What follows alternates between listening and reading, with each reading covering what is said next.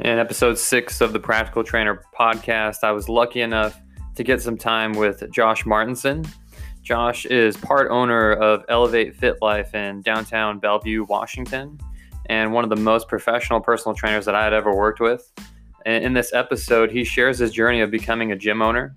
He has worked in a variety of gym settings, and I think uh, he offers a really unique experience of being exposed to a lot of different roles within those gyms. And I think this is really valuable insight for anybody who wants to work in the fitness industry. Josh and I also go into his day to day as a gym owner and how his role shifts depending on what the goals of the gym are at any given moment. He has a passion for building teams and helping them operate to full potential.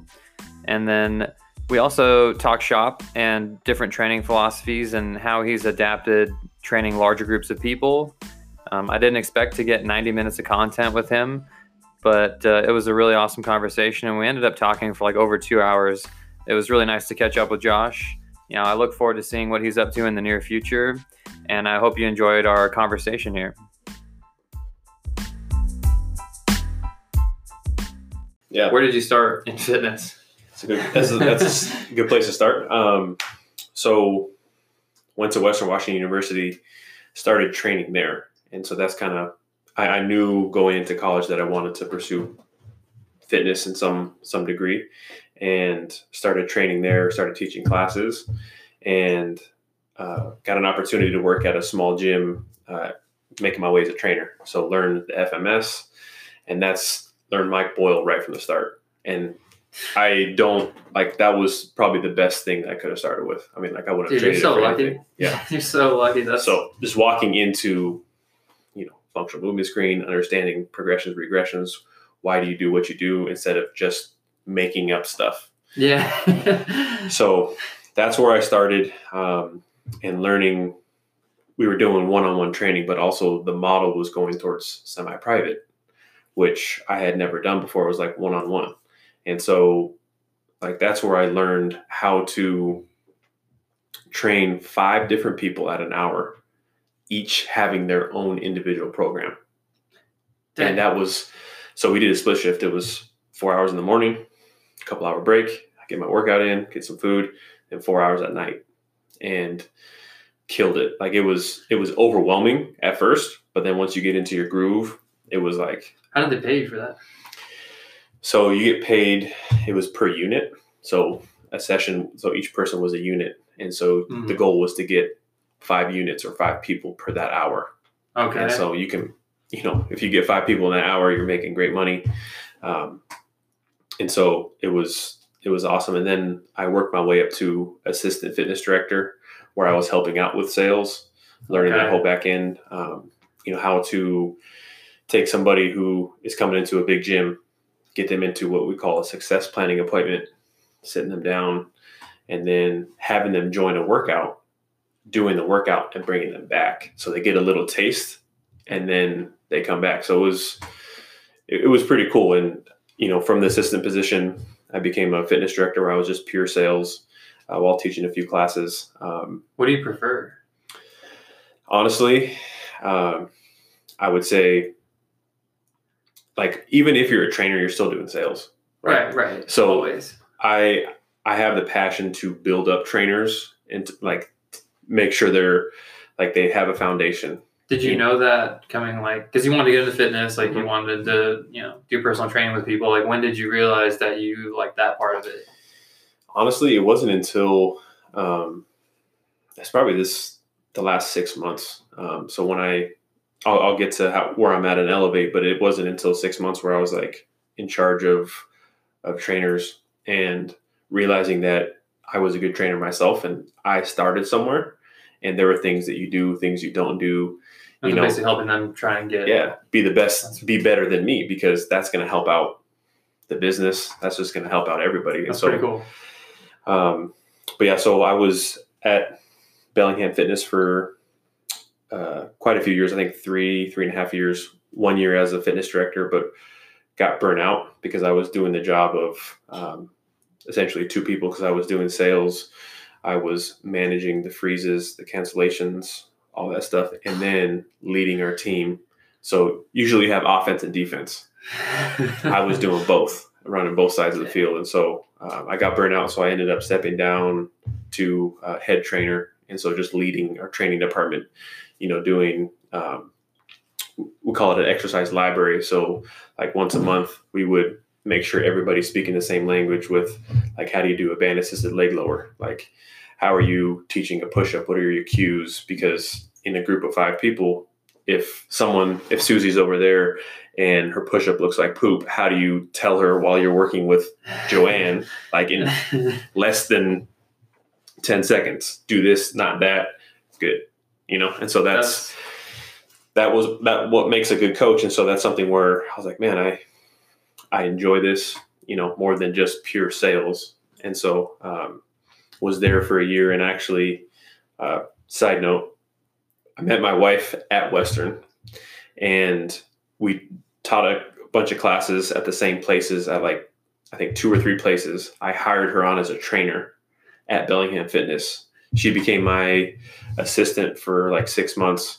and then I stepped down, became head trainer, and we kind of started dating. We didn't want to do the whole dating at work thing, but we were just like at, at, at one point it was like, hey, we, we, we, we, don't need to care about this. Like it's yeah. something where, um, like the owner was dating uh, his secretary. I mean, his um, what was it? Someone in the business as well. So it's like okay. it's hard yeah. uh, in in fit. I mean, I did the same thing when I started. I was like, uh, yeah, I'm not dating, but three and a half years, I think. And then Janelle yeah showed up. When and I mean, somebody, it's just yeah. like, you know, it's four years now next month. And I mean, it's been awesome. That's awesome, man.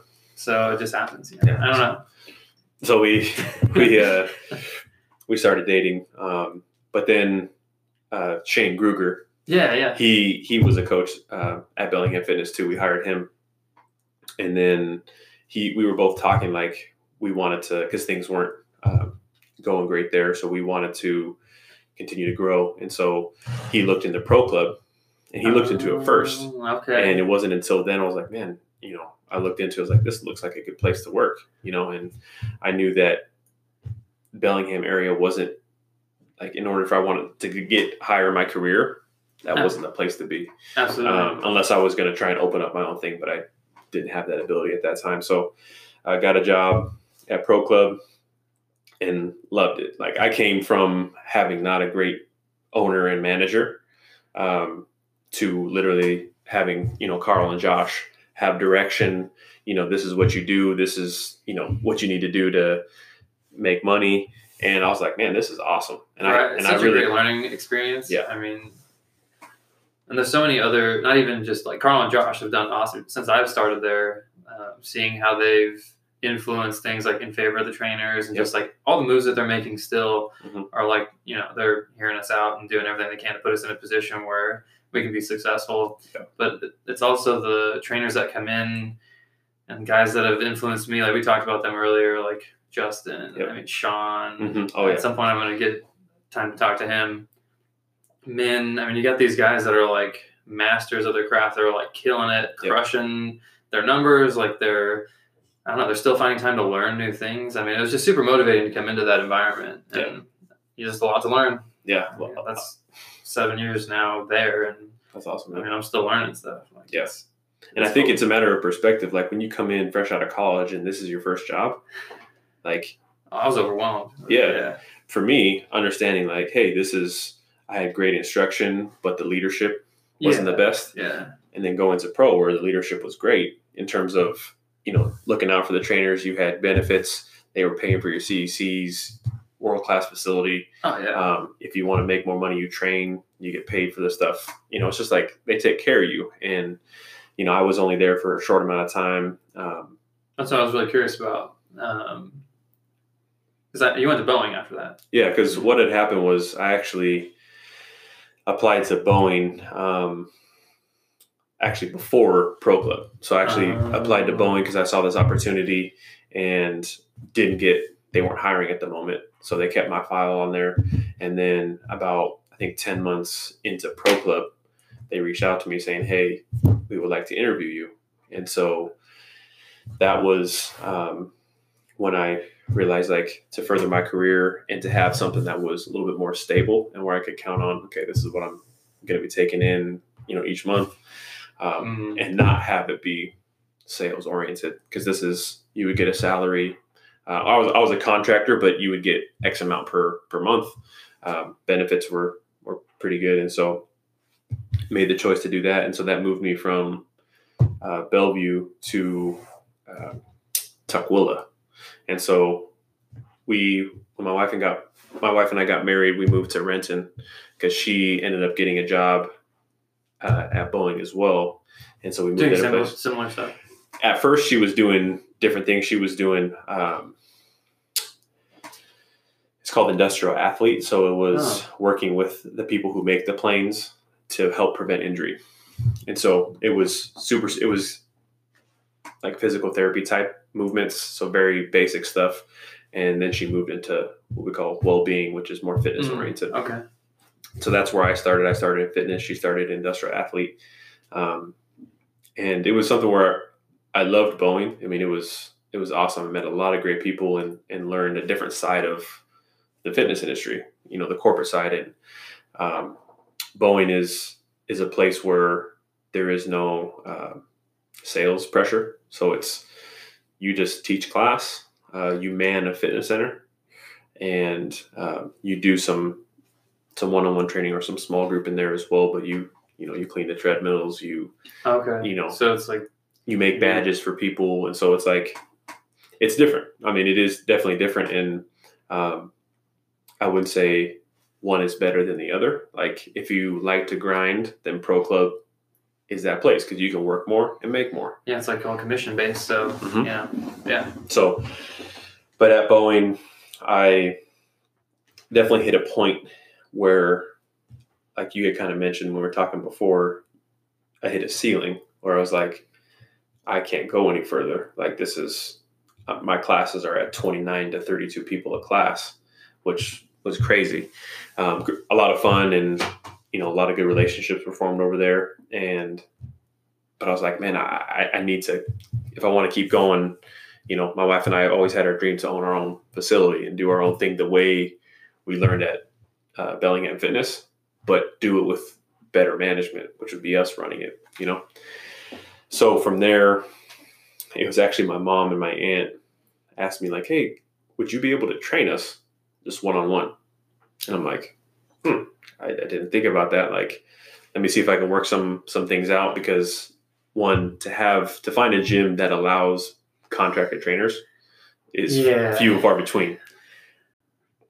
And he was doing some contracted training at this place um, in Bellevue called Body Transformations. And so I reached out to him, you know, talked with the owner and started working there um, while working at Boeing. So I was doing, a, you know, half and half. So it was essentially I'd work, um, you know, training for three hours in the morning and then I'd work a full day at Boeing. Um, so I was grinding for like two years doing that, just building up clientele, literally just word of mouth. Um, and then finally, you know, we ran the numbers and it was, I was making the same, if not more, doing the training on the side than I was at Boeing. And so I'm like, this just makes sense. This is going in the path to help us, you know, get our own facility at some point. And so I made that leap. Uh, it was definitely a leap of faith for us because it's like you get something that you get a paycheck every two weeks that you know what's going to be. And we know training where it's one month, it's, oh, it's awesome. And then summer hits, Yeah. Or or holidays. vacations or sick or injury, whatever. something happens. Um, and so from there, the place where I was training at Body Transformations, um, I moved to a different place. It was uh, kind of a studio to more of a garage gym called Dynamics Fitness. Uh, Scott there, the owner, super awesome guy, has a great thing going over there. And so he was he helped me transition my clients over there, um, and I was able to train my groups with him doing his one-on-ones and his groups. Um, so that was that was kind of the the conglomerate there. And if I rewind to Boeing, how this elevate thing, how I'm owning my own gym yeah, now yeah. um, there was a yoga teacher, and his name was Craig. We were talking about just stuff, and he was saying that him him and his um, his son and his fiance at the time just opened up a gym in Bellevue and called Elevate Fit Life. And it was crazy because a couple weeks prior, I had found them on Instagram and started following them randomly, like just out of the blue.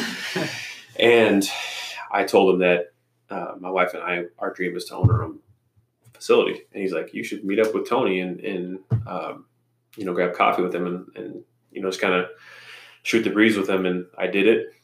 Tony was super like open to tell me the things that he did that he experienced. Um, and so we met, we talked for like an hour. Great guy. Um, you know, started he started from Orange Theory, managing Orange Theories, and you know, realizing that there were some things about that that he wanted to change and do differently. And so, you know, they opened up their own studio in downtown Bellevue, um, focusing on you know strength based HIIT training and you know functional movements, but not just doing high intensity all the time, but mixing in strength training. And um, I was like, man, you guys are doing a great thing. They have you know a great following. Their place is beautiful, and so we kept in contact for a year. You know, I continued to do my own thing, building that up, and then opportunity came where um, they were moving to Arizona, and you know they reached out and asked if you know my wife and I wanted to look into pursuing this. And, um, you know, one thing led to another, and it was something where these doors opened. You know, God presented this opportunity where completely out of our perception of what could actually happen is like, well, what our plan was this, but this door opened where it's like, you'd be kind of stupid to not take it, you know? And so um, it was originally going to be uh, Nicole and I, and then the other owners who started, Tony and Katrina.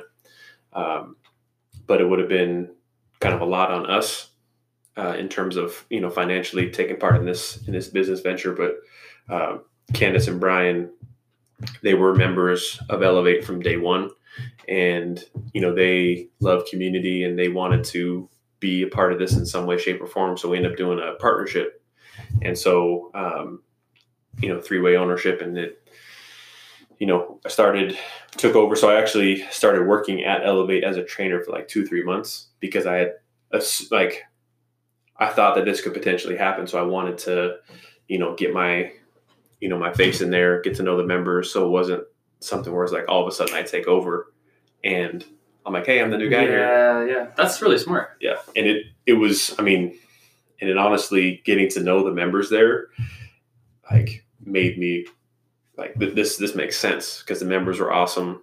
You know, I loved what they were doing with their classes. Um, they just have a great vibe, and you know, we're we're all about community and just having a tight knit group. You know, and so uh, we pursued it. Started in October, and it's been uh, it's been a ride since, man. And awesome. It's been a lot of work, but it's been, you know, I'm I'm waking up every day like excited, and um, that's awesome. It, it's, it's definitely something where I didn't think that in 2019 and 2020, I could say like I own my own facility. You know, it's like it's it's pretty surreal, you know, and it's definitely feel super blessed that you know God provided this opportunity and we took that leap of faith to be like, hey, we've been like we're we're prepared for this. Like even though we, we're we're we can't predict what's going to happen, it's like we've learned throughout the this this uh, process, and it's it's been awesome, man. Yeah. So that's kind of where where we're at right now um, with uh, with the gym. It's exciting. Yeah.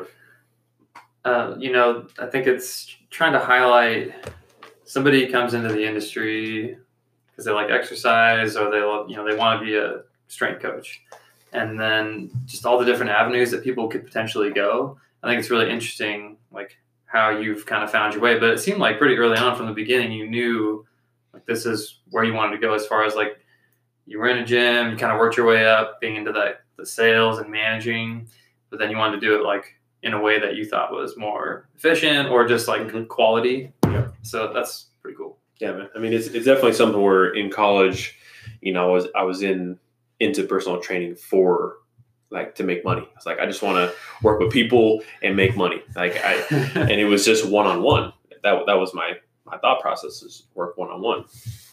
And honestly, it wasn't until you know, started pursuing my faith a little bit where it's like, hey, don't just see what you do as a way to make money. It's like, look at what you do as a way to impact people. And once that happened, to really like understand it's all about relationships, it changed the way I think about what I do. And so it was no longer people equals dollar signs. It was like, like people, just Yeah, people, yeah, and yeah. then the money will come. Like if you're, if you invest in the people with, you know, being genuine and really trying to get to know them and why they're at where they're at for a reason, you know, and understanding like how can you help them be a better version of themselves. It's like the money's going to take care of itself, and that's and obviously it takes pressure off of us too because it's like, hey, we're not, um, we're there to assist them in any way that we can, and you know, just let them understand that they're loved and cared for, and you know, just known because people want to be known, and it's like, um, as you know, being a trainer, you get to know people on a deep level.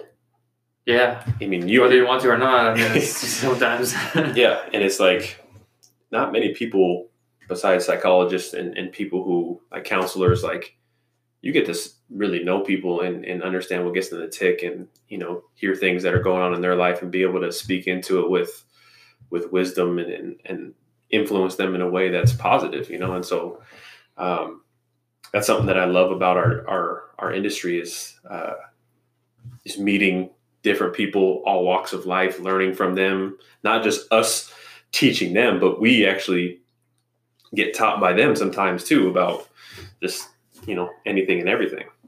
you know, something I had no idea coming into the field that it would be that way. Like, Mhm. I mean, I'm pretty lucky to have had clients for years, and I mean, just the opportunities that come with knowing them and just knowing what they're up to, and like, I don't know, we're in an area here where there's some people doing some pretty cool stuff, like here in the tech industry, and like just being that close to it, it's like, Yeah.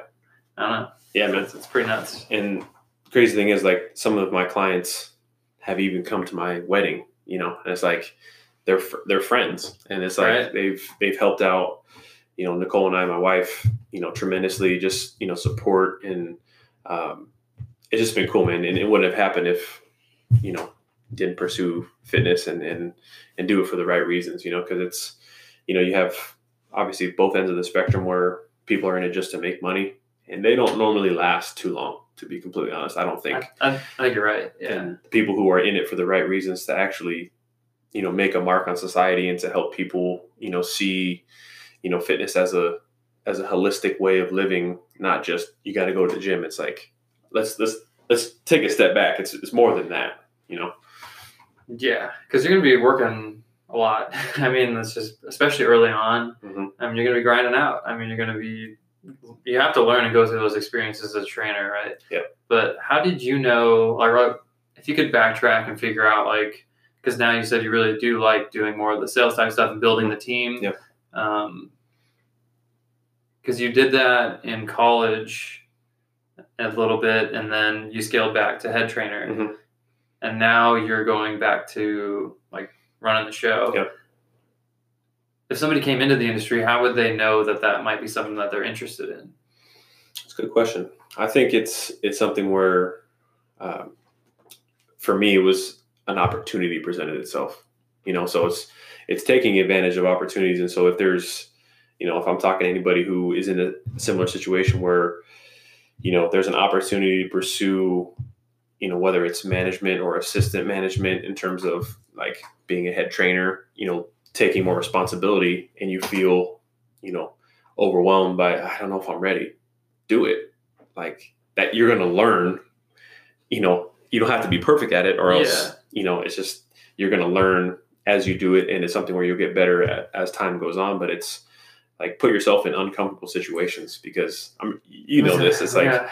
we're, we're we're too quick to be like i'm just good i'm, I'm i don't want to um, kind of mix up my routine but it's it's when you mix up your routine and you do something that scares the crap out of you like i don't know if i'm ready is when you see like oh wow i i'm i'm growing. I'm Oh, getting yeah. better. Oh, my, my craft is getting you know refined and it's you know it's being comfortable with being uncomfortable you know and that's for me it had to do with public speaking and um, i joined uh, sidetrack for a second. I joined BNI, which is a Yeah. business networking group, and I was freaking scared shitless, man. Like it's like I, literally you give a presentation about your business every single meeting, and it's you meet once a week, and so going from not speaking, I mean, with group fitness, you do you're on a stage, you know, and so that technically is public speaking, but it's different. it is different. But yeah, You're so not out there like talking about yourself. Yeah, and so that put me in some serious uncomfortable situation. Like, man, I had to think on the fly, and um, you have to give an eight minute presentation every you know three four months to talk to new people about your business, and um, I definitely grew from that, man. It's like learning, okay, I can do this differently. You know, how can I be better at engaging the crowd? Um, and so to anybody out there who's trying to figure out where they want to be at, it's try things. You're not going to know what you want to do until you try things. Gary Vee, he talks about all the time. It's Like, like if you're 25 or 30 and you still don't know what you're doing, like take a deep breath, like relax. It's okay. yeah, You know, because if you if you take time to figure out like, okay, I'm really passionate about this, that might not be five years down the road until you keep pursuing opportunities where it's well, and you don't really know what you don't know, right? So like the opportunities, like you said, you never imagined the way it happened for you. Like No. you just had to go and work. And um, what was the guy's name at the seminar who talked about that? He was uh, talking about like you just work and you like put yourself in front of more work and try things, and then like opportunities. Mhm. I don't know if it was Krebs, was it? No, uh, it was Irish. Irish. Oh, oh, okay. Um, Yeah. I know you're talking Yeah. about. Yeah, Uh, anyway, but yeah, I, you just don't know what you don't know. You go out, you try, and then you find things maybe you don't like, and well, at least now you know. exactly. And then you find potential in things that doors open. hmm you got to just know when to go, right? I don't know, Yeah, especially if you're scared. Yeah. it, it's something where becoming a trainer, I never thought I would manage a fitness uh, a fitness department, um, and now managing a, a studio, like it's something where you know I, I showed my my talents and my traits as a trainer, and it was um, shout out to Sean Duisbelair. He's um, account executive for uh, MBSC Thrive. So that's what. So essentially, what he does is he goes to like 24 hour fitnesses or, or gyms that are established and helps them implement a training program from the membership side and from the training side and helps out with everything. okay. So like if you don't have a personal training department or you do, they go in and implement their system that's been proven like Mike Boyle literally has his name on it. Like you're doing stuff that he does with his his athletes, you know, for semi-private groups for, you know, the general population. And so I learned from Sean and he's a he's one of my best friends and he's um, saw potential in me and he's like you should you should try this. You should look to pursue this because you have some some skills that i think could make you really good here at this position. And i was like really? And it wasn't until like okay i guess i'll, I'll try it. And you know I found out that i was pretty good at it and then got better as time went on and you know failed along the way but learned from like learned from those mistakes and got better. And so um, yeah man it's just jumping on opportunities when they present themselves and not letting fear get in the way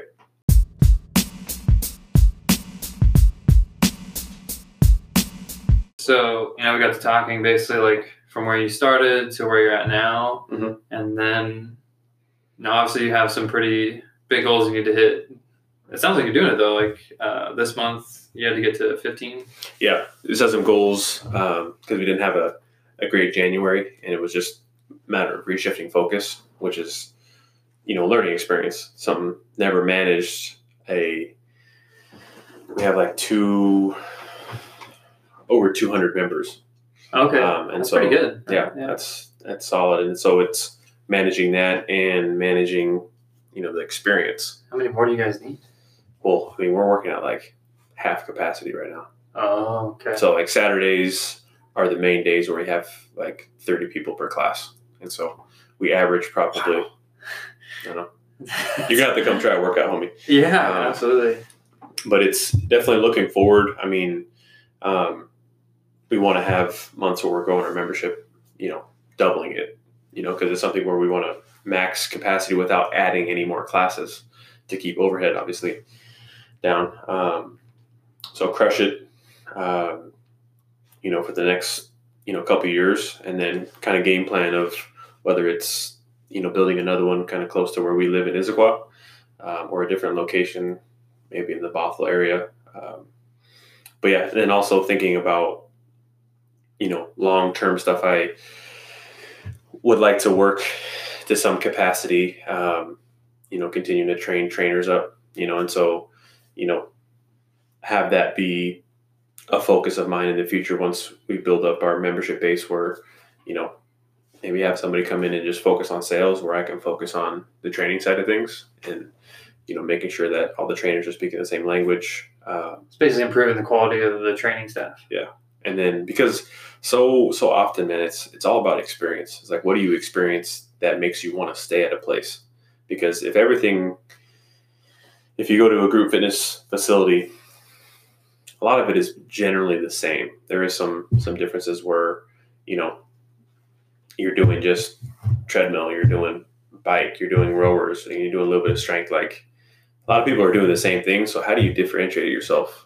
And it's you know the trainers being really really good at what they're doing um, providing an experience where like man i i want to come back. Like it feels like a, a, a family that i don't want to leave you know and so like digging deeper into that in the future is definitely something where i'd like to i'd like to explore um, but i love what i'm doing right now. And so it's like i'm refocusing on sales because it is you know it is a relationship. In order to you know to build a business we got to bring people in and get them to join the family you know? So it's how do i get better at my craft and not make it like they're going to use you know a, a car dealership where they're going to get Oh right. you know those those salespeople. So it's you know just hitting their why. You know why are they there? Um, being able to fight through objections that you know are kind of just a facade. You know, it's like price aside, what is actually you know preventing you from reaching your goals? Is it time? Is it you know your spouse? Is it uh, you know procrastination? What, what what is it? You know, um, what what what barriers are you trying to fight through? So really getting into the psychology of things. Um, you know, Luca Hosavarmi, he he reads so much, so it's like Yeah. learning, reading the books that are talking about the the psychology of things to really you know help those prospective clients and to be able to battle those objections and get them to join because it could be as simple as asking a question like why you know josh if you don't want me asking why do you need to think about it you know what's preventing you from starting today to reach those goals that you're super pumped about you know? And not that's not awkward you know? It's just it, it could be for a second because they're probably not used to that. They're probably just like oh let me think about it and then okay sounds good. Right. but we know by thinking about it excuses are going to come right when you leave the door. Just absolutely. so being able to um, like the experience that you had with that uh, car salesman he literally presented all the all the options and didn't speak for like two minutes yeah, I was like, you know man, I just I could feel it now, like that pressure. It was just like, man, I don't know what. Why am I not doing this? Like, this just makes no sense not to. Mhm. And who knows what I thought about for two minutes, but I, he got the sale. So yeah and so you know, for me just wanted to build this community to um, you know to its max and and really because our mission statement is you know to build a community of, of people who like to serve others you know and to help them realize you know how they can use their talents and their skills to benefit society you know? So it's like building a pe- you know group of people who are just on the same mission. They just you know they they love to work out they take their health seriously. But not only that because we know that once you take care of your health it affects everything else. So just building a tribe of people who just are about the same thing. So i want to i want to do that to the max as you transition to you know less training and more sales or training other trainers, Yeah. how much does that give you interaction with the members ongoing, like after they onboard? yeah, it's it's definitely something where because uh, coming on, I had to meet a whole bunch of new people. Right. You know, and it's like, right. man, I don't know you very well. Like I'm I'm trying to like motivate you when I don't really know why you started here, right? So that was it, it's crazy, man. It didn't feel like I had ownership of it until like a couple months in. I was like, man, I this is it feels like I'm, I'm in somebody else's place, which I was, but it's something where you know I've made an investment into it, but it is my place, and so you know that mental um, that mental game of okay, bro, like you made an investment. This is now a party. This is your place. Like start thinking like that and see these people as your your people.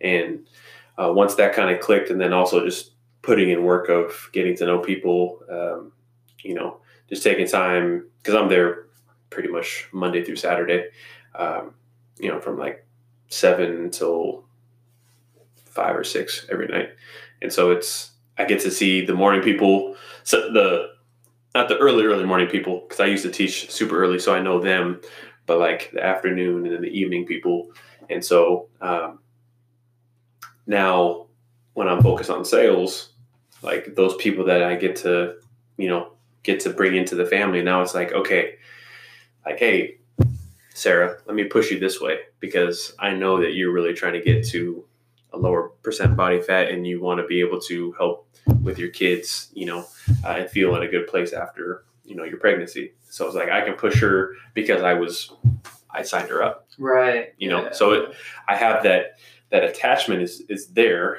And um, I'm excited to do that more to be able to bring in new people, you know, and, and uh, get them introduced to what we do. Uh, and I feel closer to them because I'm the one to I'm the one who signed them up. You know. Yeah, that's awesome. So, as you do less training and you're still in the gym like ten hours a day, well, what do you do? Like, yeah. what does most of the day look like? so I do um, semi-private training for an hour, uh, Monday, Tuesday, Thursday, Friday, and I teach a couple classes throughout the week of uh, group, you know, large group classes. Um, Saturdays are popping uh, eight o'clock, nine fifteen. Those are normally maxed out at thirty. Um, and what I'm doing is reaching out to people via email that you know have a desire to come in for a free workout. You know, any ads that we're running, you know, service those leads, uh, keep in contact with them. Um, you know, making sure that everybody that I've interacted with that's logged. You know, a lot of back end work, um, freezes, cancels. Uh, people are having you know problems with you know anything and everything. Um, and then also making sure that the you know I, I, create workouts you know tuesday thursday saturday. So making sure those workouts are um, you know new in the way of like different ways of doing um, different formats is a better way of saying it just to keep it um, you know fresh with our membership. Um, in addition to that i do work out um, in there, and you know, it, it's definitely something where you know there's things that come at me, you know, every day that I didn't plan for, whether it's something that needs to be attended to, um, you know, making sure the trainers are uh, doing what they're supposed to be doing, um, you know, programming, you know, uh, follow up, and also obviously, you know, new people wanting to join the gym, take them through an introduction, you know, show them the gym, get them ready for a workout. They go through a workout, then I sit down with them mm. and talk about options. So that's kind of the basis of what I do, and each day is is slightly different, you know, depending on um, you know what's going on, but.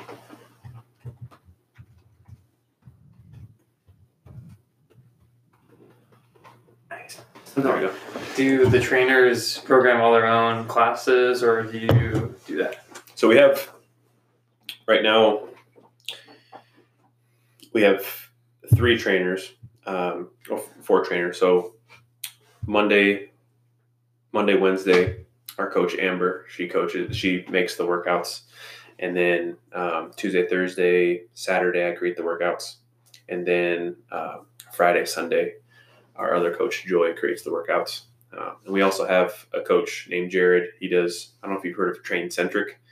It's an Mm, app based class um, or app based uh, app that is like you can do different workouts, but it's um, tempo based. So it's all about Mm. eccentric, concentric, you know, really focusing on those things. And so we're we've been able to take that and put it into a group fitness environment, which is pretty crazy because it's normally just something you do by yourself at the gym. Um, You're like a metronome or something. it's, it's it, you'll have to. It's essentially like there's a a bar that's okay, five second eccentric with a one second Pause. pause, and then no uh, Yeah, yeah. concentric. So it's just like it literally counts your reps for you, and so you're, you know, because nobody. One, it's hard to count your reps, especially if you're doing eccentric. Yeah, yeah. So having an app that helps you with that. cool. Um, so shout out to Train Centric um, and Jared. He's he's awesome and he's a visionary in what he's doing and helping us being able to really focus on the experience for our members because uh, he just started implementing um, some things that have definitely increased our engagement with those classes. More people are coming um, and enjoying the classes too. So it's like you know understanding like the music is a huge important part of it.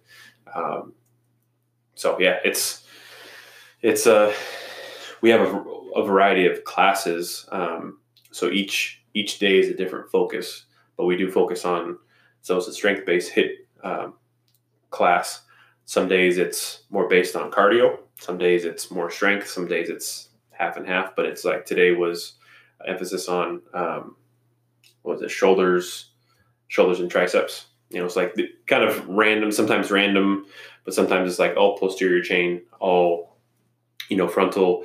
Let's say it's more core based, you know, core cardio, um, and so that way somebody who is doing an has an unlimited membership can come in and not do the same exact workouts day in and day out. Is that the most common membership? Yeah. So there's Unlimited. we only have two basic memberships, so one time a week and unlimited. Oh, okay. Interesting.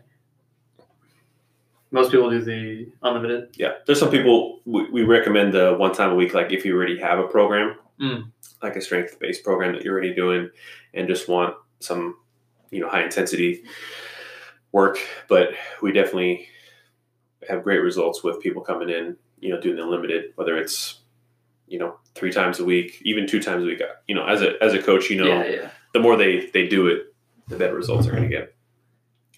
And then the format for the class. So, how much into the strength training? Like, what's the most people are lifting? Like, as far as squat, deadlift. Yeah. Um, I mean, tempo is huge. Uh, that's such an underrated thing. Yeah. I mean, if you just put somebody in a tempo, like even a body weight activity becomes challenging. I, Yep. I think that's a very underrated use uh, of changing the environment, right? Mhm. But yeah, I'm curious just how much versus because then I guess that kind of shifts uh, what you guys doing more like for fat burning or like building muscle because yeah, training's a little different.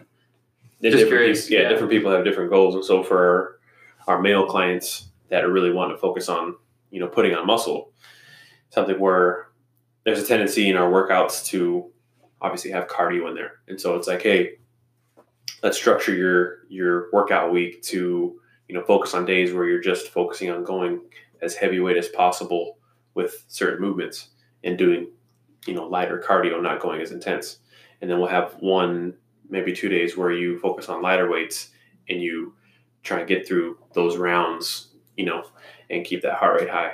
And so, And the classes are all kind of set up that way. yeah, so we have we have stations in which you go through, and so um, the coach demos um, the exercises that are involved in each of those uh, groups, and it's you know we're using kettlebells, we're using not full length barbells. It's kind of the studio barbell. Um, and so we can't do Olympic lifting. Uh, there's a restaurant below us, so we can't Um, drop weights, and so um, we have to be mindful of that. But we do any movement that you would you know see at a normal gym. Um, we don't have mirrors, which is uncommon. Um, Interesting. so we got windows. Oh yeah, Okay. windows windows are are the best feature, one of the, the best features. It's um, you know floor to ceiling windows. We're on a corner, so to get uh, we That's pretty cool. yeah. So it's downtown Bellevue. We're right next to uh, Taco Time and Oh, okay. uh, I used to live Opus, over there. Opus Bank. Yeah. Yeah. and so yeah, it's it's definitely the flow of the class. You come in, um, there's a dynamic warm up on the board already, so we recommend people coming in five to ten minutes beforehand. Uh, coach normally takes them through a small mobility sequence, and then I demo the class, the, the exercises, and then they do it. And then uh, depending on the focus for the day, there will be like today was an EMOM day, so it was a focus on every minute on the minute, and so that's how we we focus on adding some some flares to our workout where it's like okay today is you know pick your poison. You're choosing either cardio or strength or a combination of both. And so um, little things like that to make it you know more interesting when you're Mm. coming to a class instead of you know the same generic oh i'm getting on this piece of equipment for this long doing this after that it's like oh you get into a routine you just get bored like Oh, for sure. you'll never be doing the same thing back to back days That's awesome, man. Yeah. Sounds exciting. I'll just come check it out for sure. Yeah. See what's what's going on. yeah, it'll it'll be good, man. It, it when I first did a couple of their workouts just to see if I even liked what they were doing, it was like, damn, this is hard. Like, It's if you're not used to doing cardio, you will be in for a pleasant surprise. So great. But- the only real cardio I've been up to is like snowboarding, and I play basketball like every once in a while. Yeah. Maybe one, two, twice a month, maybe. Even just lifting. Yeah. So I've gained weight, and now I'm like going to play basketball. Like uh, puffing and puffing. I'm like, damn. Yeah. I feel strong, but um, I need to get back into some conditioning for sure. Yeah. Um, yeah, it's been awesome having you, like catching up with you. And Yeah, I didn't know a lot of like your progression from where you started. I knew you had quite a bit of experience because when you came to pro club, you just got the impression like you kind of knew your shit and like, yeah. I- It's, it's I mean, interesting that you say that because it's like you come in like being a new person and you're like, oh, I'm, I'm a small fish in a big pond, you know, and it's like you don't know how people perceive you. And for me, it's I've never I've tried to focus on like not caring about what other people think. I'm like, Yeah. hey, I'm just gonna come in here and be the best that I can be, and so it's it's cool to hear that because it's something where you know I I there's so many people that I looked up to, and you know, you were one of them. Sean, Justin, I mean, Saul, Min. Um, I mean, there was just Absolutely. there's OGs there, man, that knew their stuff. And, yeah. Yeah. But uh, working with the new hires for, I don't even know, it was like before Justin left. How long ago was that? That's when Four I, because he was Three the one, years? yeah, he just Two? like invited me to go into an FMS thing and talk about breathing. Hmm. And uh, he was like, so next portion, we're going to talk about some breathing with this FMS stuff, Josh. And I was just like, I just went nuts. and then since then, it was like not long after that, he stopped teaching because he left. And then somehow, like Nate Shebig and like Corey and I ended up taking over all the functional movement stuff. Hmm. But going through that and like seeing lots of trainers coming and going, like just kind of the nature of the club, we have over 100 trainers, there's turnover. Yep. Um, I'm not always a great gauge of who's going to be good and not good, but just a vibe of who's like taking it serious or who's like professional, like wanting to come in and learn. Like I always got a good vibe from you, like pretty early on. Like, I mean, there's people I don't even remember anymore because they come and go. Yeah. Um, but I was like, yeah, I'm meeting with Josh Martinson, you know, this weekend, and most of people now are like, who? And I'm like, you don't know Josh? it's like, how did you not know? Because like the impression that you left Yeah. is, I don't know. Thanks, man. I thought people would remember you, but that's people that have never even met you. So Yeah, it's, it's been it's been a while though. Yeah, yeah. that is. like, how I do you mean, not know this guy? Like, yeah, it's it's definitely something where you know time. Um, it's been a lot of time since I've been at pro, but like the the stuff that I learned there and just the opportunities that you're given are few and far between, man. You know, Yeah, and I the fact that you're leading FMS now, I mean, like, and, and doing more educational stuff, like, that's awesome. You don't get that at a lot of other gyms. It's the opportunity to to showcase your skills. I mean, yeah, it's fun. Um, yeah, we're trying to build out a couple other courses. Like Nate has been teaching more CDCUs, and he just did one last week on like biomechanics and like movement and all that stuff. And then we're going to do a workshop one. I think I'm going to help him with that and actually getting into. Honestly, the big thing for us is like just execution Hmm. of an exercise. Like it can Yep. be like simple, but like how do we make it? How do we make like our clients execute it really well with like the least amount of cues and like just setting up the environment so they can have success? Um, like we're, we're pretty into that stuff and like trying to come up with like curriculum where we can teach all the other trainers like some of our mindset on the stuff because I don't know it's cool when you can like get people moving like get them moving better, they feel better, and like I don't know, that's that's exciting to me. I Yeah. like that stuff. it, it's it's funny you mentioned that because it's something that I was talking to uh, one of my clients, David, about it today because I was telling him I was meeting with you because he he follows he still goes to pro. He does um, he sells a membership there, and so he follows you. He follows um, he sees a couple other people, and uh, we were talking about his experience at pro, and uh, you know he had lost 100 pounds by himself and just dedicated, you know, and we had an opportunity where he was scheduled for a get started. I had to reschedule him because something came up. And so I was like, man, I'm going to lose my shot with him. No one likes to have their stuff rescheduled. But um, after that, he was like, I would love for you to show me the machines. I'm like, okay. At that time, at that time, it's like I know machines aren't the best. You know, that's not the ideal way you want to start somebody. So we did. Um, we I started off doing an FMS with him, and that literally changed his whole perspective on what he like he Mm. realized like wow i am he's very performance driven and wants to be better. And he realized like wow my balance is not great. I can't move well here. Like i have a lot of imbalances xyz and i was able to kind of like hey this is where you're at. This is where we can get to with doing these things.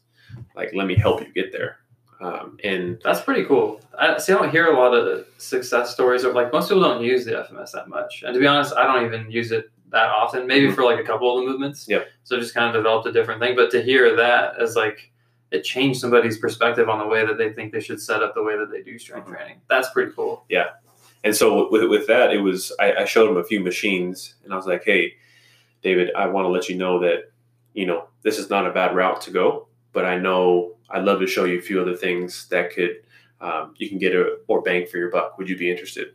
You know, so you give them a little bit what they want, and this is something where you know I love to get into the podcast world myself. Like I want to interview him and have him tell about his experience because he's going to go into more detail, but like it's as a coach where I feel like people miss the mark is you have to make it achievable for them. Like if you start them off of day one and you have them do a crazy workout and they feel like absolute crap, they're like, I couldn't do the things he asked me to do. I felt like, like let's say they're overweight and you're throwing them on the ground doing stuff.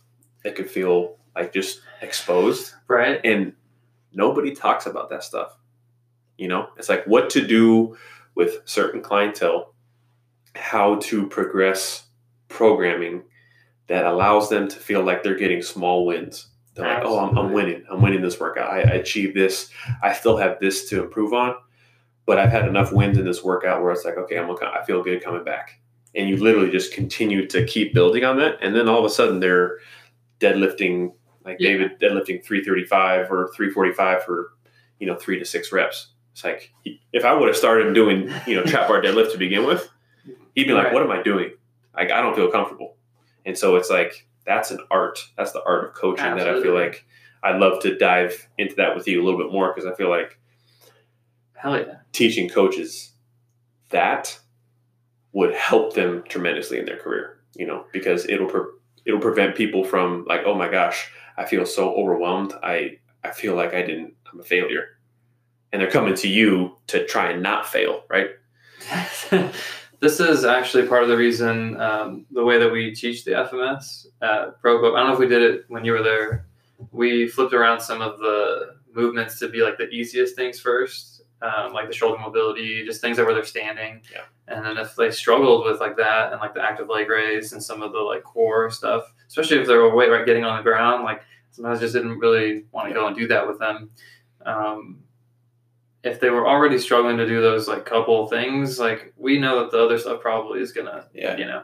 So that, like we organize it that way. I don't, I don't know what FMS would think about that, but um, that's just a, a big thing for us coming where we're working with a lot of general pop. Like a lot of people have never worked out in the gym ever. Like trying to put them in a situation where we can get some like information about the way they move, but like not making it so like, well, that's a zero or that's a one. Like Yeah. I don't even tell them to be honest. Like just like, oh, I want to see this. Like I'll test this. A lot of stuff I do now is like passive. Yeah. Just a couple of tests to kind of see where their body's at, and then let's go. Like, Mhm.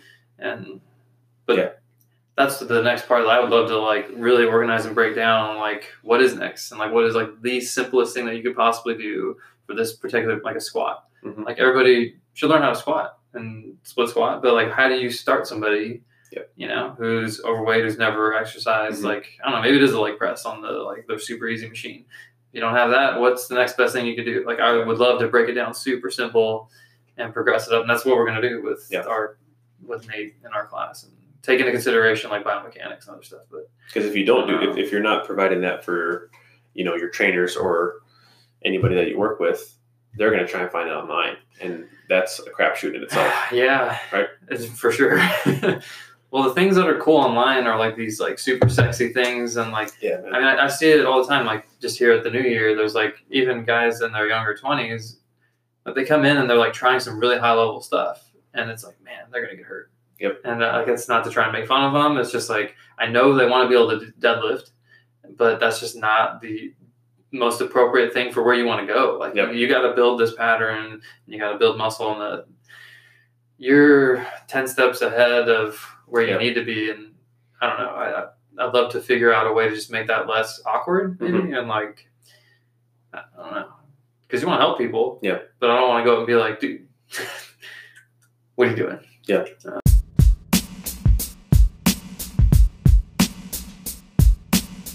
so, how are you guys teaching your trainers that kind of stuff, like progression, regression? Like, do you have your own system? Is there something in particular that you're following, or Yeah. So right now it's it's everybody's coming in with their own knowledge base, which is not bad. Obviously, I mean, people.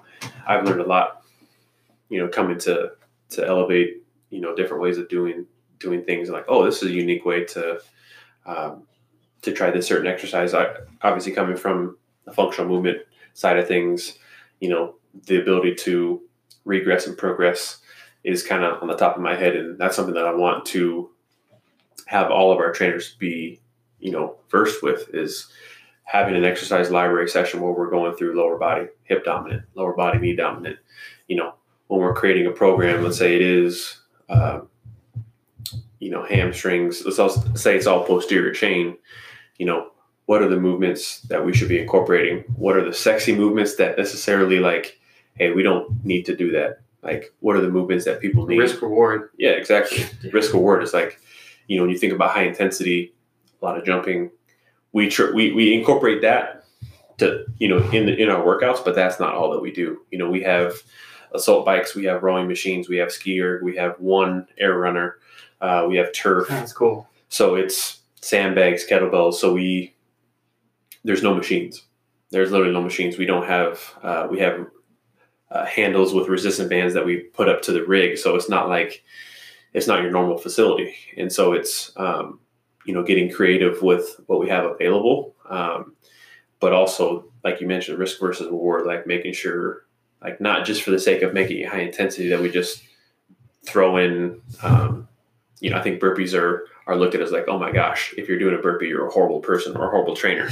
It's something where you know mike boyle i think you know he's very clear on he's there's a lot of trainers out there that are against burpees which you know we could have a debate on that but it's something where i feel like if your wrists are okay if your knees are, are fine um, if your mobility and your hips are where they should be a burpee is not a bad exercise.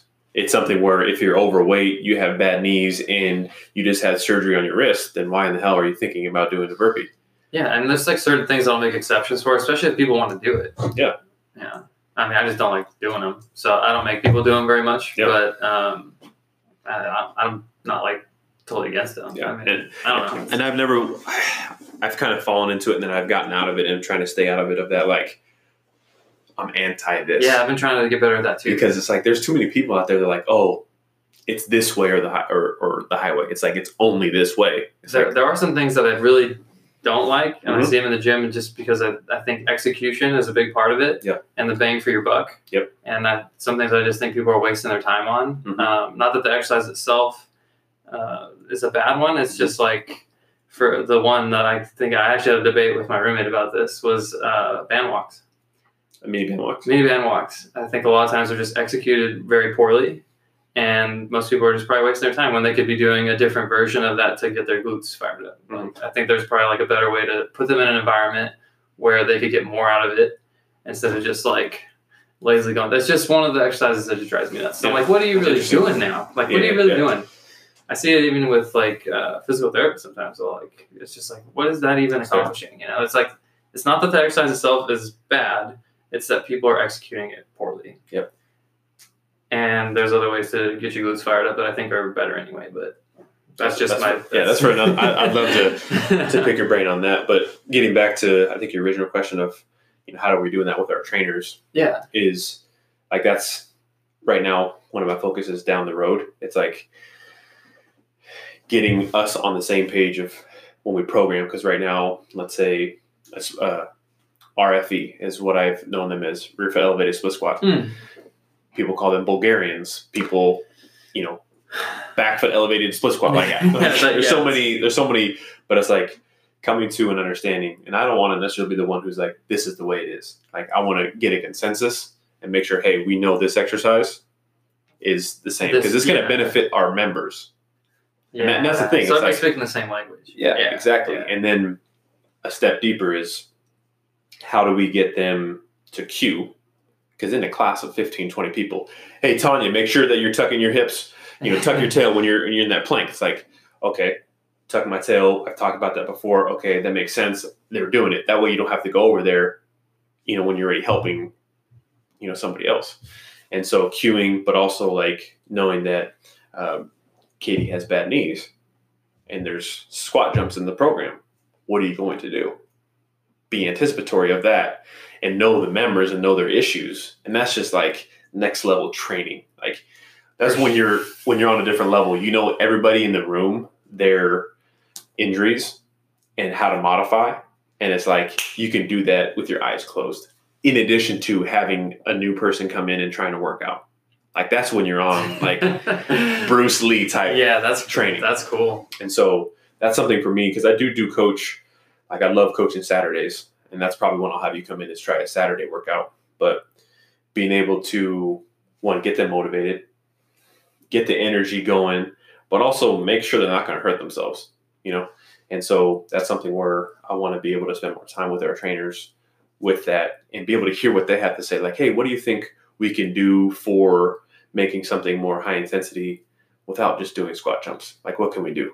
You know, and looking at different different things and hearing hearing them because if I'm the one who's just preaching them saying this is the only way, they're not going to feel, you know, they're not going to feel good. They're like, oh, I have I have stuff that I've learned and being able to hear like, okay, why are you doing a stability ball squat on the wall? Tell me why. What what is it working? Is it the best thing? How does it feel? And let's explore other options. Like let's say if there's a better way that um, to get the same effect, you know, and getting trainers to think why are they doing what they're doing. I had a really fun time with our new hire group. I took the last hour that we did the FMS stuff, and we just talked about progression and regression, and uh, kind of debated over what was what did we take? We took uh, the hinge Okay. and squat. I think those are like the big ones that we covered, and it was like the squat, like what's the easiest squat you could do.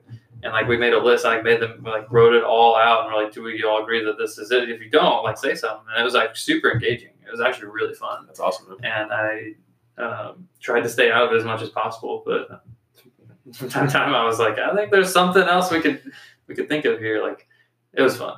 I love to pick your brain on that too, because I mean, when, when we do an exercise library section, I mean, we're going to chop up core movements, you know, upper body push, upper body pull, you know, cardio, like conditioning, stuff like that. And it's it's because as as the as the manager, I don't want to be seen as the person who's like, this is like I don't want to manage with like a dictator. You know, I want people to be able to let their creative juices flow and, and their experience, you know, be come known. together and like come together and Exactly. right? Yeah. And it's like we as a team, because I'm sure when you did that with your people, they were like, you know, it wasn't just you lecturing. Yeah. I 'cause if they lectured, they would have fallen asleep, right? Yeah, absolutely. Yeah. And then, you know, I think what you probably did, what what I have experienced is like putting myself in their shoes, like understanding, like I've been on the other side of the spectrum where it's, I've been taught, you know, teached, and it's like, Oh, oh, absolutely. instead of like, hey, Josh, what do you think about, you know, what are your top three squat exercises that you like to do, or you know, knee dominant? It's like, okay, boom, boom, boom, and then go around the room. It's like, oh, I didn't think about that. You know, it's learning for everybody, and sometimes even as the as a teacher, like, oh yeah, I, I forgot about that. Yeah, no, You know? that was so much fun. Um, I think some good resources are guys like uh, Mike Robertson. I've always been a huge fan of him. Yeah. I talk about him all the time. And then Pat Davidson. He's heard got. Yep. he's got a really unique way of like just thinking about changing the environment. Is that So- R seven? That's what Mike.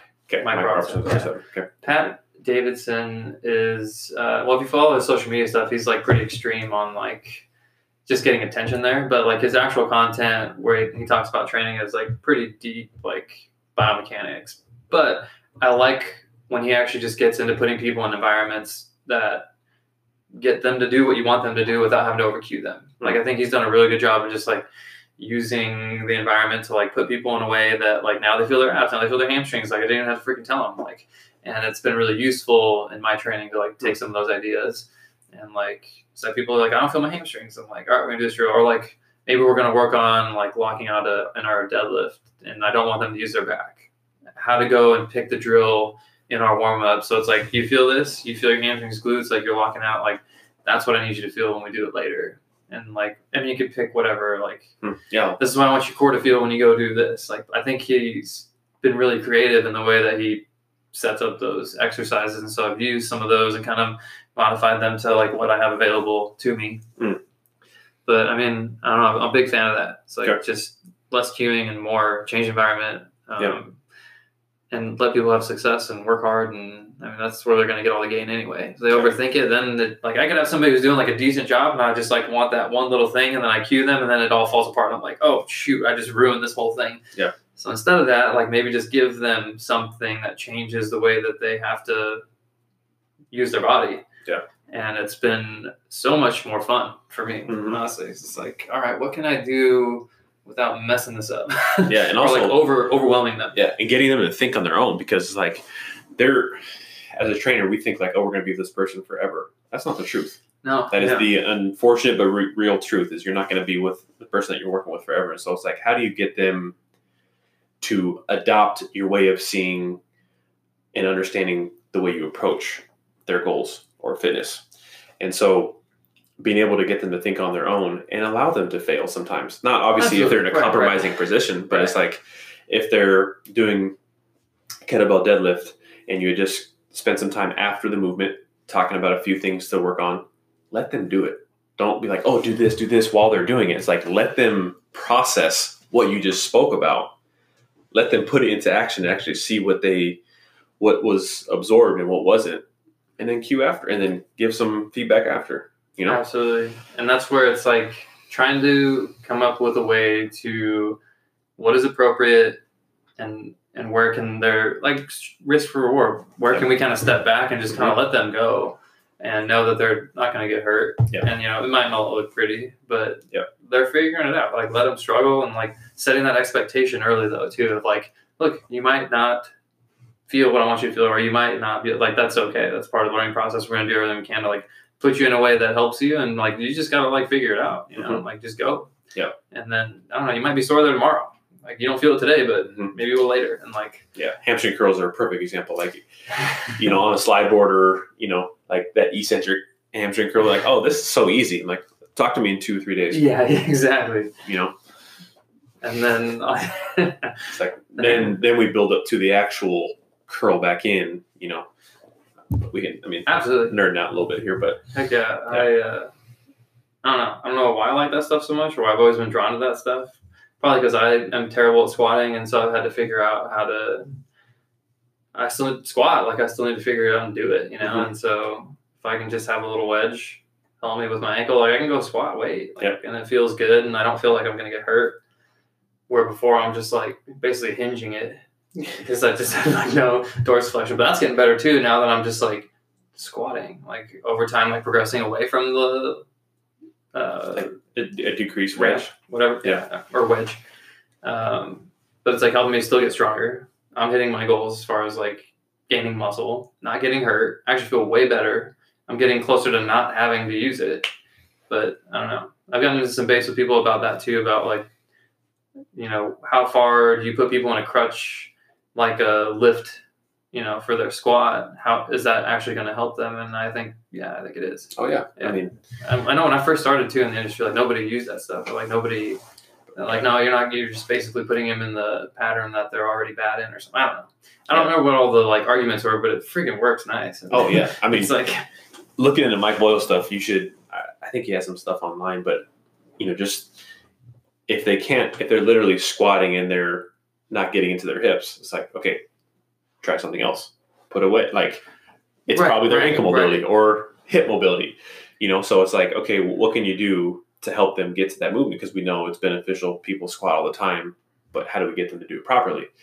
And then you put them on a wedge, and it's like magic happens oh yeah, it's and then you continue to work on ankle mobility and it's So- like yeah. So here's the thing with this. Like, I have a really good example of why this works and it, how it can work so well. Is like 12 year old volleyball player. Okay. She did ballet for a long time, pointing her feet. Like, she just Yeah. doesn't have great dorsiflexion. Yeah. And I'm like, okay, like, she needs to get stronger. Like, she just does. And Yeah. so I have her do body weight squat. She's hinging it. And so I'm like, okay, we'll throw like the two and a half pound uh, plate under her heel. It's like, it's a little better, but yeah, she uses through the five pound one. And it was awesome like cleaned it all up. So I only met with her once a week, and I still actually meet with her once a week. The first three sessions, we were doing squats that way, a lot of eccentric control, getting her to pause at the bottom, and then she wants to be able to jump for volleyball. And like, come up explosive. Yep. Within a couple weeks, we moved down to the two and a half. It looks really good. I'm like, oh wow, that's progress. You know, it's awesome I think we're about three or four months in now. She's goblet squatting a 50 pound dumbbell. She's like 95 pounds that's awesome it looks awesome.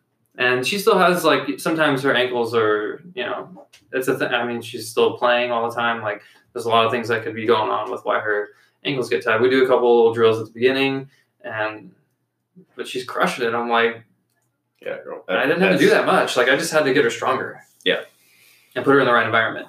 And yeah, we don't even use the lifts at all anymore. Like not at all. yep It's freaking awesome. It's really cool to see like how fast she's able to go from like barely being able to do a body squat, like kind of knees all over the place, Yeah. to like crushing that fifty. It was today actually. there you go Fifty pound dumbbell, just crushing it. I was like, man, that's cool. yeah i mean that's that brings me so much joy when that happens when i see you know where they came from and to be like hey this it, it took time because nothing happens overnight but it's like you continue to work on those things and now now you're here and then guess what now your ceiling is Oh, now that you can do the things that are giving you more bang for your buck. I don't know. This is kind of a side note, but did Justin ever tell you when he first started Pro Club and he was looking at some of the more experienced trainers and he's like, why do they get all the clients who move good and like why like he, Did he yeah, tell you about that? he- yeah he did tell me Oh, about that's that. so interesting. Like, because I mean, I, never, I didn't have that thought coming in. I don't know. I was just overwhelmed. I didn't know anything. Yeah. So, I, but uh, I wonder about that. Um, Yeah, and I have I kind of have my own thoughts too, where it's like you can get like crazy on the spectrum of like all you focus on is oh, for a sure. perfect like Yeah. nothing. How perfect does it need to be? That's another conversation. we can have. Yeah. That's where I like Pat Davidson. He's really good about like, he's really into like the PRI biomechanics stuff, but he's like, you train a person who sits at a desk all day. They don't need to move like the professional athlete. No, Like they just need to like get stronger, lose body fat, look better naked. Like that's what they want. exactly. and so, how are you going to take all the knowledge that you gained, make it digestible, and actually for, for them? yeah, Because you could, you know, have all the PRI certifications, Kinstretch, you know, all the FRC. FRC. I mean, like You could freaking be a PT at the highest level, man, manual manipulating, whatever. if they come and see you to lose 20 pounds of fat and all you're having them do like yes they need to move better but they also need to burn calories Yeah, right well, yeah, and so then how you do get you stronger? Most people just they need to get stronger. exactly and so it's like how do you like that's what makes us valuable because you're not going to find like it's few and far between to find that on the internet like the personal touch we will are yeah we are so valuable you know yeah, yeah. and But this is another thing about wanting to do this podcast is there's a lot of people that leave the industry. Most of the people that we talked about who are, are like mentors and people we looked up to doing something different aren't personal training right now. Yep. And it sucks because it's like I know they were even continuing to learn before they left. Like they were still interested and they liked training, but the for whatever reason, like the grind uh, at the beginning. But this is part of the reason I wanted to like do this. People who are still in the industry, how do they find ways to stay? Mhm. And um, it's still a pretty new thing. Like when we talk about this level of understanding and experience Yeah. of like being able to give people a really good product, and then still thinking about making your sales and still like there's a lot of stuff you have to learn to do that. That's like years and years Mhm. of making a lot of mistakes. Yeah, man. I mean, and it's something where what was the the bigger um, like slogan? A slogan. The logo. Um, the Mm. slogan was like "Leave it better than you found it," right? And that's where I feel like I don't. That's not like my driving force is to make everybody like to make it being that's my only focus to make it better. Like yes, I do want to make to have people see personal training and fitness being like about moving well, about getting stronger and letting that affect every aspect of your life and leaving it better than you found it like that's that's important you know and i think that's the reason you know you and i and other people are still in it. It's like we want we know there can be a better level of training out there. Absolutely. you know and it's like not only that but i know you know i was i was put on this earth to help people to love on people to build relationships and i've done that and i have passion in the health and fitness industry. And so it's like i'm going to continue to do that to some capacity most likely till the day i die because i love it you know and it's something where yes it may ebb and flow on what's popular and what's not but the fact that we'll always be in demand like what we provide for people you know and the ability to make it digestible because if somebody wants to go online and, and get on a program they're going to have to digest all that information themselves and to find somebody like you and i and the other you know solid trainers out there that know how to give it to their clients in a way that's you know in a plate that's okay it's not too much you know Right. Yeah, I mean that's part of my motivation to try and set up like literally the most basic freaking thing that you go through on a machine. That's where like somebody would start. Like, and and then after they go through like a certain program, gain some strength, like okay, the next level is learning like these movements, and then that's where there's more commitment Yep. and more like level of understanding that needs to happen. Mhm. But just trying to meet people where they're at. Most people don't have any, and I don't know. I don't know if it's gonna work or not. Probably it's gonna it's gonna be difficult because obviously if it was easy, we'd have more people in shape and Mhm. less issues with healthcare, and Yep. you know. But the need is there. And yeah i mean and it's we're all trying to figure out how to. It's a crazy balance because obviously we love doing it, and a lot of people that left the industry were like, it was like my favorite job that I had. But at the end of the day, people still, you know, they want to be pushed to make. They want to make more money, especially if you live here in Seattle. It's expensive. Like Yeah. you have financial goals, you know, that you want to have a house, you want to have like a family. Like it might not be the most sustainable job unless you can find certain ways to do it. And there's only a few people at Pro Club I can think of that have really figured out a way to do Hmm. that. And Yeah. I don't know. That's I'm out here looking. yeah I mean, it's been a lot of fun. yeah i mean you're, you're doing a great job what you do man you're you encourage me you motivate me to be you know on the top of my game so i want to definitely you know acknowledge you and uplift you for that man because it's something Thanks. where there's uh, you know few and far between the the people that are in it for the right reasons you know and it's like those people will stand the test of time you know and the people who are doing it just to make money or just to be insta famous is like those people will at some point will be weeded out you know Yeah, So- I don't. I yeah, I don't want to be famous. I just want to have enough influence to be like, this is a really good thing I should be doing Mhm. to get healthier. I don't know. and i think it, i mean like I, if you continue to be authentic to who you are and just put out the content that you're putting out i mean it will gain traction you know and it's something where it's just a matter of time man i mean it's just a matter of time and um, you know even there's so much consumption going on where it's like even if you get like a 0.001 percent of the pie, you're still getting some pie. Yeah, you yeah. know? And then you get that that loyal base, that fan base of people, Right. the membership base. Then it's like, you know, and you develop some things to referrals and and all that stuff. Like, Are you following Bret Contreras? yes, I do follow You him. Yeah. see how much things are like ramping up for him. When we were at the summit, he was around seven hundred and some thousand followers. I haven't checked It's over a million, I think now. I- Or last time I checked, it was really close. Dude is grinding away on that. Like that's awesome. Like he's hitting this. There's got to be a tipping point.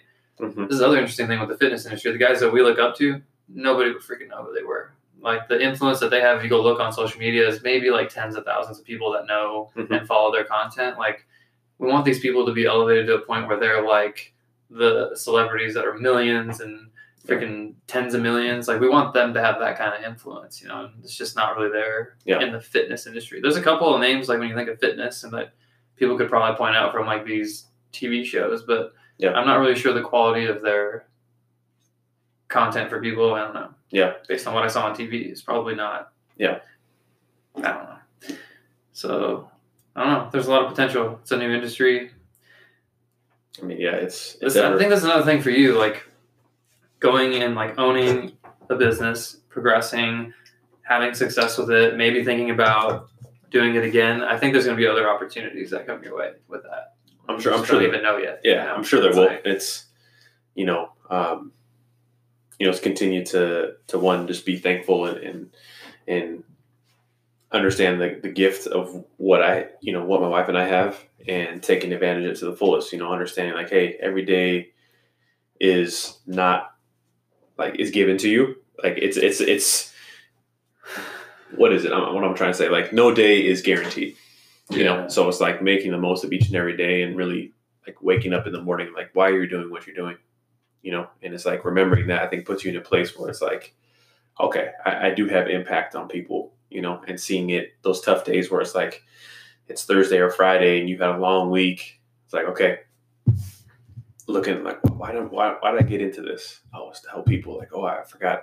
You know, Janet, she's been coming, with, you know, working with me for two years now, and she's continuing to see progress. Like okay, like this is why you're doing what you're doing, and you know, understanding that you know does help with the times because I do it myself, like working Oh, yeah. 50 60 hour weeks it's like why am i doing why am i doing this it's like okay there's a bigger reason than just to make money it's i'm impacting people and wanting to make a difference in their lives so they can do that they can have better marriages they can have better relationships with their kids they'll be able to do what they you know want to do I think uh, hard part with training too is you don't even really understand what your impact reach is sometimes. Yeah.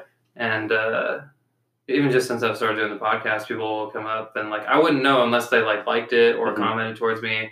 But they're like, "Oh yeah, I listened to all of them." It's like, "Oh really?" Totally surprised. I'm like, "That's awesome." It's like Yeah. hopefully you're finding some value in it. Like I wouldn't even have known. Like, um, but those are big wins for me. Yep. Like some random person listen to my stuff. I'm like, that's pretty cool. Um, but I still have those days too where I'm like, do I, Yeah. do I really want to do this? Like, I mean, that, Thursday, Friday, with I'm not even working as much as you are, and I was like, you know, I'm just like It's relative. almost seven years into training, and you know, I don't know, we're getting we're nah, transitioning from like a pretty busy time, January, February. I'm still keeping pretty busy, and I still like have other goals and other things I want to do, and uh, it's finding the time for all that, and still having your balance with your family relationships, and doing and your other stuff. Like Yeah. it can be a challenging field, and I'm sure like with uh, spending as much time as you are at the gym, like is your wife still at Boeing? yeah she's still at boeing um, What is her schedule like? she's working 40 hours a week um, and you guys so- get a lot of time together? Uh, I changed my schedule a little bit um, because I, I was grinding for the first couple months and it was just uh, I didn't get enough time with her. You know, Yeah, I was just like, yeah. this is the whole goal of doing this was to be able to, you know, one help us go in a direction where, you know, we'll be able to live our dream. You know, make a good living for ourselves, but also be able to have more time for us and Absolutely. understanding that, you know, the first couple months were were a grind to get things going but now it's been able to get my schedule where we're seeing each other for you know, a couple hours in the evening instead of like 45 minutes to an hour, you know? It's super important. So, Yeah. And that's another thing I'm still trying to figure out as far as my own scheduling and like what's going to work for me, getting my own workouts. Yep.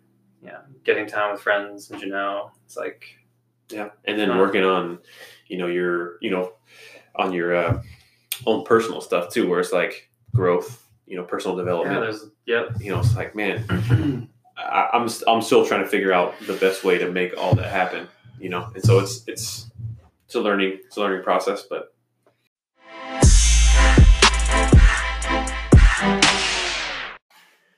Thank you for listening to a Practical Trainer podcast. I hope you enjoyed the episode with Josh Martinson. I'll be sure to have him on in the near future.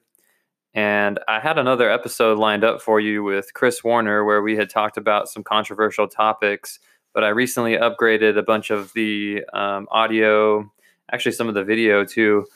And so a lot of the content that I had with Chris is on a totally different uh, desktop, and I'm not able to get that conversation on the actual Anchor podcast.